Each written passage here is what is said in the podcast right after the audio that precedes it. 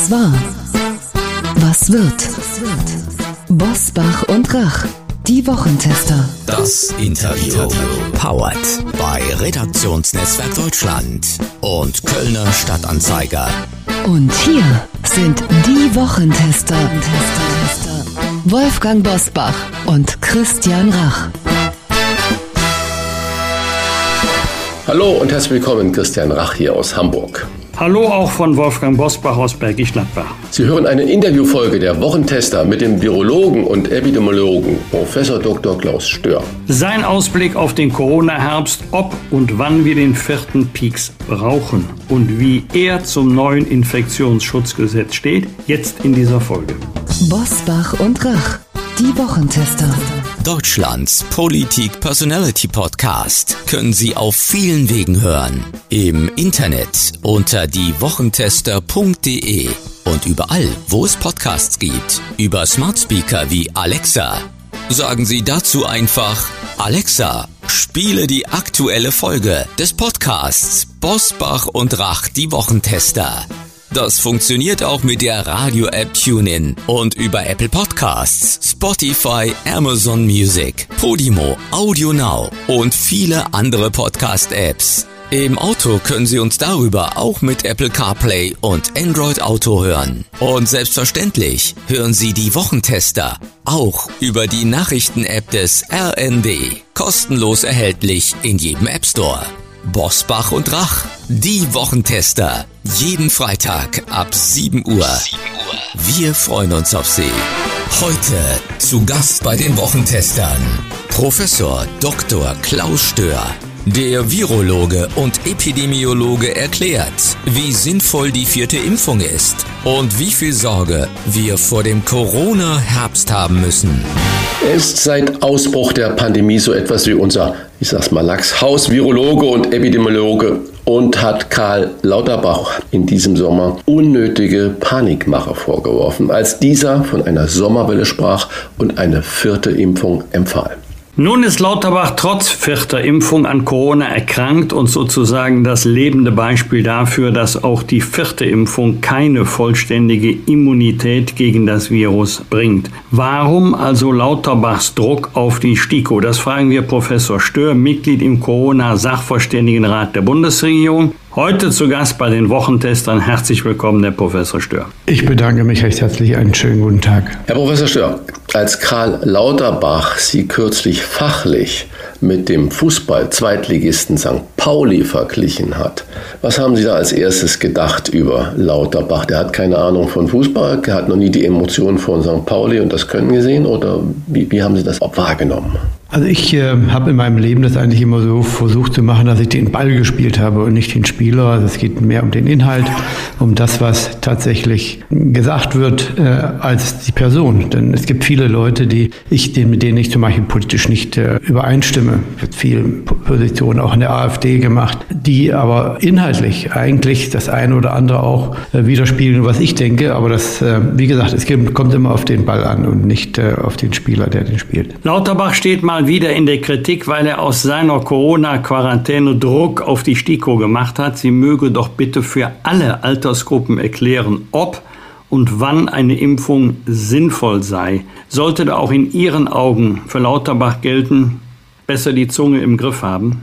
Für mich schaut es ein bisschen aus wie so ein verzweifelter Befreiungsschlag. Wenn man weiß, dass die über 70-Jährigen sich impfen lassen sollen, dann ist es ja implizit, dass die unter 70-Jährigen das nicht äh, machen sollten. Da muss man nicht für jede Altersgruppe das extra nochmal festlegen. Wichtig wäre jetzt für die Mitbewohner unseres Landes, dass sie eine klare Krisenkommunikation äh, erfahren, dass sie wissen, wer soll sich impfen lassen, wer kann sich impfen lassen auch, aber mit weniger Wirksamkeit und mit weniger Nutzen. Und das kommt jetzt nicht. Man hat zu Anfang die vierte Impfung äh, empfohlen. Das hat ja Lauterbach gemacht für alle, ganz klar und explizit. Jetzt versucht er zurückzurudern. Da gibt es dort noch eine kleine Abweichung, die er eben nicht einsieht. Und dann wieder eine neue Kommunikation. Das hilft nicht weiter. Das wirft auch ein schlechtes Licht aus meinem Blickwinkel auf die Bundesregierung, auf ihre Fähigkeit, die Bürger mitzunehmen auf dem Weg hin zum Pandemieende. Im ZDF-Interview mit Marietta Slomka hat er einfach gesagt, das habe ich nie gesagt, das wird nur so geschrieben.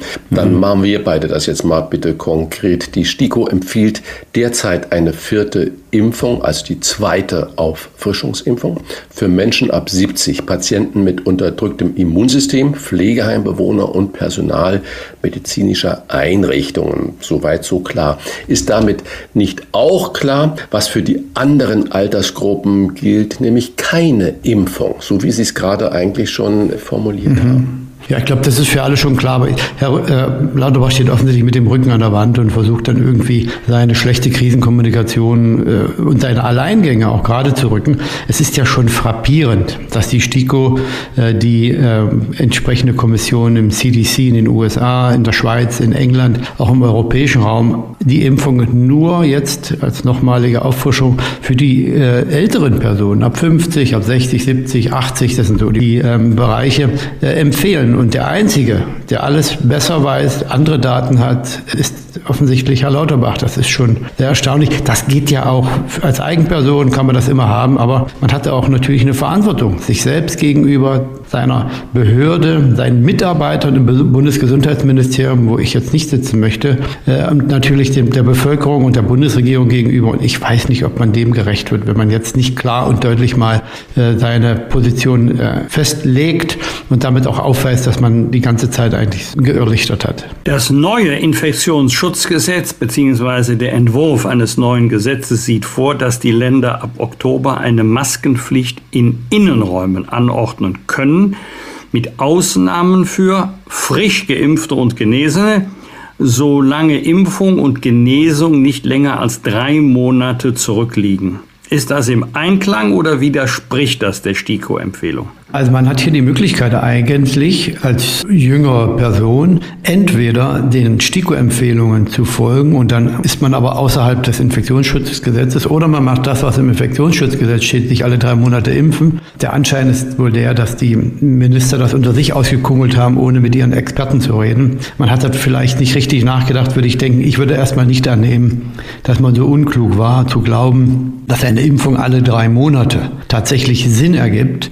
Weder gibt das Sinn für die über 60-Jährigen, äh, noch macht es Sinn für die Jüngeren, wo ja eigentlich so eine kurze Impfabfolge auch komplett kontraindiziert wäre. Also handwerklich schlecht, Vernachlässigung des Wissens über die Immunologie der Infektion und der Immunisierung und auch in kompletter Negierung der ja vorhandenen Impfstoffnebenwirkungen. Herr Schör, äh, Wolfgang Bosbach hat es ja gerade zu Recht gesagt, es ist ja nur eine Vorlage bis jetzt, es ist ja noch kein Gesetz. Und Sie haben gesagt, vielleicht haben die nicht richtig nachgedacht und ich äh, mache mal eine steile These, vielleicht haben die ja ganz genau nachgedacht. Und äh, wenn das Gesetz durchkommt, könnte man ja sagen, es wäre eigentlich so eine softe Impfpflicht durch die Hintertür. Denn äh, sie droht doch nach dem Motto, wenn du dich vor dem Herbst nicht ein zweites Mal boostern lässt, musst du wieder Maske tragen und, und. Können könnte das der tiefere Sinn sein, dass auch da die FDP eingeknickt ist und sagt, Menschenskinder, wenn wir das so formulieren, dann können wir zwar sagen, nee, wir wollen ja gar keine Impfpflicht, aber de facto ist es die Einführung einer Impfpflicht durch die Hintertür. Ja, wenn man das so wollte, dann würde es aber sehr schlecht ausgelegt sein, denn wie gesagt, es negiert ja die offensichtlichen Fakten der äh, Immunisierung, der Infektion äh, und vor allen Dingen auch der Nebenwirkungen der, der Impfung. Äh, also das würde dann sehr unclever gemacht worden sein. Äh, was ich mir vorstellen könnte, äh, wäre, dass man jetzt diese so offensichtlichen Fehler, die man hier ähm, eingebaut hat, dann als Argumentationszentrum definiert hat. Die Leute arbeiten sich daran ab und dann kommen andere Dinge, die eigentlich äh, genauso daneben liegen, vielleicht gar nicht zur Sprache, wie zum Beispiel das Maskentragen der Kinder in der Schule. Da ist ja noch nicht mal ein Ziel definiert, äh, was man damit erreichen will. Der Bundesverband der Kinder- und Jugendärzte hat hier ein klares Nein ausgesprochen. Keine Masken für die Schüler und äh, auch keine Testpflicht mehr, weil ein ansatzloses Testen massenhaft ja nicht nur sehr viel falsch positive und falsch negative Ergebnisse je nach Infektionsstatus hervorbringt, sondern weil äh, natürlich auch die Sinnhaftigkeit hier verloren geht, weil die äh, Infektion der Kinder ja letztendlich langfristig das ist, was die äh, Endemie dann ermöglicht erst. Äh, und die, die ganze Kommunikation über Long-Covid, das haben die Daten ja nun gezeigt, die ist wichtig und richtig, aber in den Größenordnungen äh, völlig daneben von dem, was auch ähm, einige Politiker äh, immer wieder kolportiert haben. Also vielleicht ist es ein Ablenkungsmanöver von den anderen wirklich wichtigen Themen, die im Infektionsschutzgesetz stehen, die auch nicht meines Erachtens richtig die Datenlage widerspiegeln. Bisher haben wir unterschieden zwischen geimpft und nicht geimpft. Jetzt kommt frisch geimpft als dritte Kategorie dazu. Grenze drei Monate.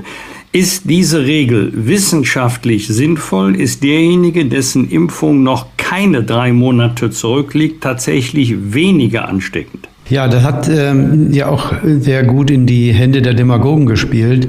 Äh, diese Kommunikation auch von Herrn Lauterbach zu sagen, ich sitze lieber mit einem Geimpften am, am, Tisch im Restaurant als einem Ungeimpften. Was richtig ist, dass jemand, der geimpft ist, äh, eine geringere Chance hat, Virus auszuscheiden, wird weniger ausscheiden und auch über einen kürzeren Zeitraum. Das ist völlig fraglos. Aber das ist für die äh, Bekämpfung der Erkrankung in diesem Stadium vollständig irrelevant weil auch Geimpfte Genesene, äh, Ungeimpfte, wenn sie sich äh, infiziert haben, vielleicht asymptomatisch auch Virus ausscheiden kann. Also man kann das nicht so pauschalisieren. Äh, und diese, der drei Monats Zeitraum, da gibt es überhaupt keine Daten dazu. Also man weiß, dass äh, auch jüngere Leute, wenn sie sich impfen lassen, keinen Vorteil haben, nach so, äh, jetzt, wenn sie einen Booster erhalten, außer über einen sehr kurzen Zeitraum. Und dann ist es eine marginale Erhöhung des Antikörperspiegels ist, den man erstmal dann übersetzen müsste in vermindertes Risiko, sich selbst zu infizieren und vermindertes Risiko für andere. Also man nutzt hier separate, singuläre Einzelstudien, zieht sie heraus aus dem Kontext, vergisst die Notwendigkeiten in der praktischen Seuchenbekämpfung und postulierte das dann ähm, als die Maßnahme, um dann wieder solche zusätzlichen Impfungen zu, zu initiieren. Demagogie ist vielleicht hier der richtige Ausdruck, aber vielleicht ist es tatsächlich einfach äh, Unverständnis und äh, fehlende Kompetenz. Also äh, nochmal, nur um es klar zu sagen, Drei Monate ist eine willkürlich gezogene Grenze. Wenn es jetzt heißen würde, drei Monate und neuneinhalb Tage und man wird dann begründen, warum, weil so viele Forschungen und Studien gegeben haben, dass genau diese Booster drei Monate und neuneinhalb Tage reicht und dann, das könnte man dann äh, valide von sich geben. Aber so wie das jetzt äh, sich darstellt, wie Sie uns das gerade erklärt haben, ist es eine willkürlich gezogene Grenze ohne wissenschaftliche Grundlage. Ja, so würde ich das auch sehen. Man darf auch nicht vergessen, diese tatsächliche geringere, kürzere Ausscheidung, die ein Geimpfter hat, die muss man auch noch separieren. Äh, jemand, der älter ist, immunschwächer, wird eher dann schon wieder anfangen, mehr auszuscheiden. Bei Jüngeren wird das viel länger dauern. Also das ist eine, eine willkürlich gewählte Grenze. Man muss natürlich in, in, bei der Krankheitsbekämpfung immer mit Grenzen arbeiten. Über 60, über 50, das, das ist ganz normal. Aber das ist einfach nicht datengestützt. Aber noch schlimmer ist es, dass man hier die Nebenwirkung der Impfung komplett außer Acht lässt. Äh, denn es ist ja immer ein abwägendes Verhältnis zwischen Nutzen und Risiko. Und das Risiko, besonders für junge Leute, sollte nicht unterschätzt werden. Die Daten, die sich jetzt verdichten zu den Nebenwirkungen, zeigen ja, dass es hier ein erhebliches Problem ist. Das heißt natürlich nicht, dass aus meinem Blickwinkel die Impfung nicht weiterhin der absolute richtige Weg ist, vor allen Dingen für die Vulnerablen. Aber man darf das nicht unterschätzen und jetzt die Jugendlichen eigentlich hinzutreiben zu einer nochmaligen Impfung und das dann noch alle drei Monate zu wiederholen, ist für mich vollständig aus der Welt. Skizzieren Sie uns mal ganz kurz das, was man bisher so ansatzweise weiß über die Nebenwirkungen. Die sind erstens, zweitens, drittens. Ja, also die Nebenwirkungen wurden ja analysiert äh, bei den Impfstoffversuchen über 40.000 Menschen. Das hat man auch weiter vervollständigt. Da sieht man, dass die sich begrenzen auf ähm, Kopfschmerzen, lokale Veränderungen. Also gehen nicht über das hinaus, was man eigentlich von einem Impfstoff erwartet. Ähm, nun sind aber über die Zeit hinweg auch Nebenwirkungen gesammelt worden, die aus den Impfkampagnen stammen. Und die hat man dann gesehen, vor allen Dingen bei jüngeren Leuten, äh, bei Frauen, die Blutverklumpungen in den Gefäßen, in den ähm, Darmgefäßen, in ähm, Gefäßen im Gehirn und hat auch das bei jungen Männern äh, Herzbeutelentzündungen, Herzmuskelentzündungen festgestellt, die in der Regel aber auch mild verlaufen. Und äh, jetzt sieht man allerdings, äh, dass sehr viele Menschen offensichtlich ähnliche Symptome haben wie bei Long-Covid. Das ist ja eine Long-Impfung. da gibt es ja in Marburg eine Klinik, die jetzt diese Sachen sich genau anschaut. Es sind auch sehr viele Verdachtsfälle schon aufgelaufen. Man weiß aber auch, dass die Überwachung nicht so ganz dicht funktioniert, weil es auch großen Aufwand bedeutet für die Ärzte, ähm, jede einzelne äh, Verdachtsfall dann auch zu dokumentieren, einzureichen. Ist es weiterhin wichtig, sich auf die Nebenwirkungen äh, zu konzentrieren bei der Überwachung, das nicht außer Acht zu lassen, wohl wissend, dass die Impfung besonders bei den Vulnerablen der absolut richtige Weg ist. Aber jetzt bei den Jüngeren, gerade wo sich die Zeichen mehren, dass man hier mit mehr Nebenwirkungen rechnen muss, als man geglaubt hat, jetzt die Impfung noch zu forcieren, auch wohl wissend, dass alle drei Monate die Impfung eigentlich von der Immunlage nicht mehr die Wirkung bringen kann, weil das Immunsystem ja auch eine gewisse Plastizität hat. Also das halte ich für fachlich völlig daneben. Herr Professor Stohr, losgelöst von der Alters- oder von einer Altersgrenze, zum Beispiel 70 Jahren, nach wie vielen Monaten empfehlen Sie eine vierte Impfung? Also wie groß sollte der Zeitraum zwischen der dritten und der vierten Impfung sein? Ja, hier muss ich erstmal äh, attestieren, dass ich auf der untersten Stufe der Evidenz stehe. Einzelpersonen ähm, rangieren dort und auf der höheren und höchsten Stufe, das sind äh, rangieren multidisziplinäre Teams, die nach einem strukturierten Prozess und idealerweise mandatiert äh, solche Analysen auf der Grundlage der, der, der Durchsicht der Weltliteratur machen. Und das ist die STIKO. Also ich weiß nichts mehr, Besseres oder Schöneres als als die STIKO. Äh, aber meine Meinung ist auch die, dass letztendlich die Daten dafür sprechen, dass man jetzt im Herbst, und dann wird das vielleicht in den Herbst danach auch sein, dass man denjenigen über 60, die ein hohes Risiko haben, noch schwer zu erkranken, äh, noch eine Impfung anbieten sollte. 99 Prozent der Todesfälle sind bei über 50-Jährigen aufgetreten. 90 Prozent der über 60-Jährigen. Also diese Gruppe sollte man, der, dieser Gruppe sollte man eine Impfung anbieten. Äh, das ist dann eine eigene Beurteilung des Risikos. Die Verhältnisse unterscheiden sich auch hier nicht von der Influenza. Äh, auch hier liegt die Todesfallrate am höchsten bei den Älteren und die Impfung bietet man auch hier an in Deutschland ab 60, wird angenommen genommen von ungefähr 35 Prozent der über 60-Jährigen.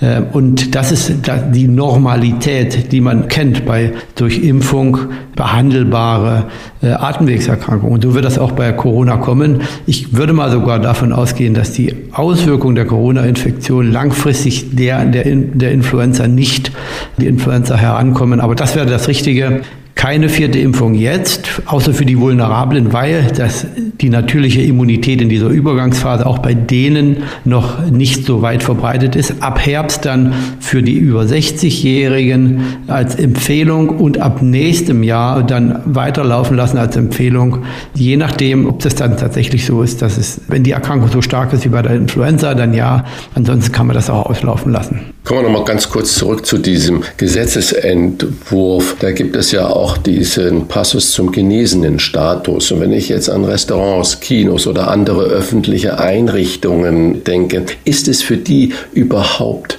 möglich, den genesenen Status zu überprüfen? Und wer lässt sich denn das überhaupt bescheinigen? Also grundlegend, dafür ist es nochmal wichtig, sich zu erinnern, dass letztendlich der genesenen Status gemeinsam mit einer Infektion den besten und lang andauernden Schutz gibt. Es gibt gute Studien, auch wieder aus Israel vom August 2021 und auch vorher, die zeigen, dass wenn sich jemand, äh, wenn jemand infiziert war und sich hinterher hat impfen lassen, hat er die geringste Wahrscheinlichkeit, sich nochmal zu infizieren.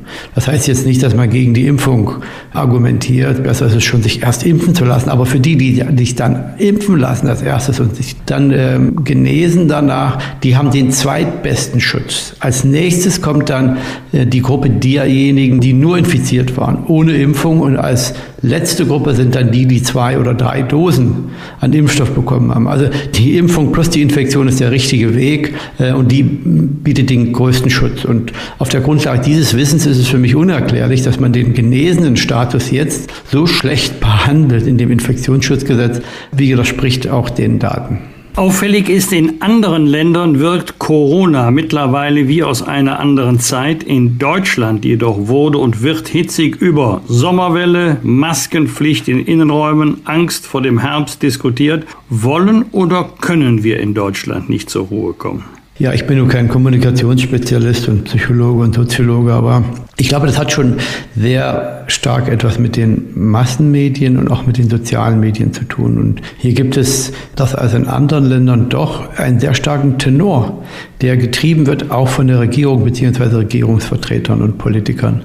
Und das beeinflusst sicherlich die Gesellschaft, spaltet sie weiter und macht Deutschland auch etwas anders, als, äh, dass ich als ich das in anderen Ländern sehe. In der Schweiz, wo ich mich ja am meisten aufhalte, ähm, aber auch ähm, in England, in Frankreich, in Spanien, in Portugal, in Niederlanden ähm, hat man die Realität viel besser offensichtlich vor den Augen. Beste Beispiel sicherlich Dänemark. Ja, es gibt ja so einen Spruch, der Fisch fängt am Kopf an zu stinken. Ich weiß nicht, äh, woran das liegt. Da müssen wir die Soziologen fragen, aber meine oberflächliche Betrachtung würde mich schlussfolgern lassen, dass das wohl doch an einigen Politikern liegt, die außerordentlich häufig in den Medien erscheinen. Dann machen wir mal auch jetzt das Reich der Spekulation. Blick in die Glaskugel, lieber Herr Professor Stör. Wie gefährlich wird Corona im Herbst und Winter? Was ist Ihre Einschätzung, Ihre Vorhersage in Anführungsstrichen? Ist schwierig zu sagen, aber was man weiß oder was ich glaube zu wissen, dass die Situation sich natürlich unterscheidet vom letzten und vorletzten Jahr. Viel mehr Menschen haben jetzt die natürliche Immunisierung, das Exit-Ticket in die Endemie. Der Impfstoff hilft ja, die Auswirkungen der Erstinfektion zu reduzieren und die Infektion, die den langfristigen Schutz zu geben. Und höchstwahrscheinlich brauchen wir hier anders auch als ich gedacht habe, nicht nur eine Infektion, sondern vielleicht sogar zwei, äh, um dann diese stabile Immunität zu haben. Im Herbst wird es sehr viele Atemwegserkrankungen geben. Da muss man kein kurz sein, um das vorherzusagen. Das passiert in jedem Winter. In diesem Winter wird es mehr werden als im Durchschnitt, weil noch sehr viele Menschen, besonders in Deutschland, die natürliche Immunität nicht mitbringen oder erst einmal sich infiziert haben. Also es wird sehr heftig werden, auf jeden Fall.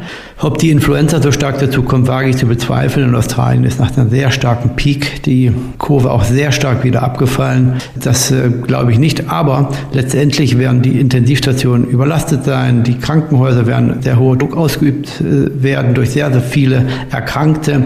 Zum Glück werden die, wird die Schwere der Erkrankungen insgesamt zurückgehen. Aber wie stark man das fühlt, diesen Druck, das wird nicht nur davon abhängen, was die vergleichbaren Situationen waren in der Vergangenheit, sondern wie man sie interpretiert. Also die, die ähm, Beurteilung der Situation hängt weniger von den epidemiologischen Daten ab, sondern von der politischen Interpretation. Vielen Dank für diese Einordnung und auch für diesen Klartext an Professor Klaus Stör. Nochmal in Klammern, er ist nicht im Diensten beim FC St. Pauli, sondern ehemaliger Leiter des globalen Influenza-Programms der WHO und er saß zehn Jahre in der Impfstoffentwicklung bei Novartis, war er auch tätig. Ein Theoretiker und Praktiker im besten Sinne. Ich sage einfach bis zum nächsten Mal. Danke. Ich bedanke mich bei Ihnen. Herzlichen Dank auch von mir, Professor Stör. Bosbach und Rach. Im Internet diewochentester.de das waren die Wochentester, das Interview mit Unterstützung vom Kölner Stadtanzeiger und dem Redaktionsnetzwerk Deutschland. Wenn Sie Kritik, Lob oder einfach nur eine Anregung für unseren Podcast haben, schreiben Sie uns auf unserer Internet- und auf unserer Facebook-Seite. Fragen gerne per Mail an kontakt.diewochentester.de und wenn Sie uns auf einer der Podcast-Plattformen abonnieren und liken, freuen wir uns ganz besonders. Und hören können Sie uns ab sofort auch über die neue RND-App und Smart Speaker wie Alexa einfach mal ausprobieren. Danke für Ihre Zeit. Die neue reguläre Folge hören Sie am Freitag um 7 Uhr. Was war? Was wird? Wolfgang Bosbach und Christian Rach sind die Wochentester. Ein Maßgenau Podcast. Powered bei Redaktionsnetzwerk Deutschland und Kölner Stadtanzeiger.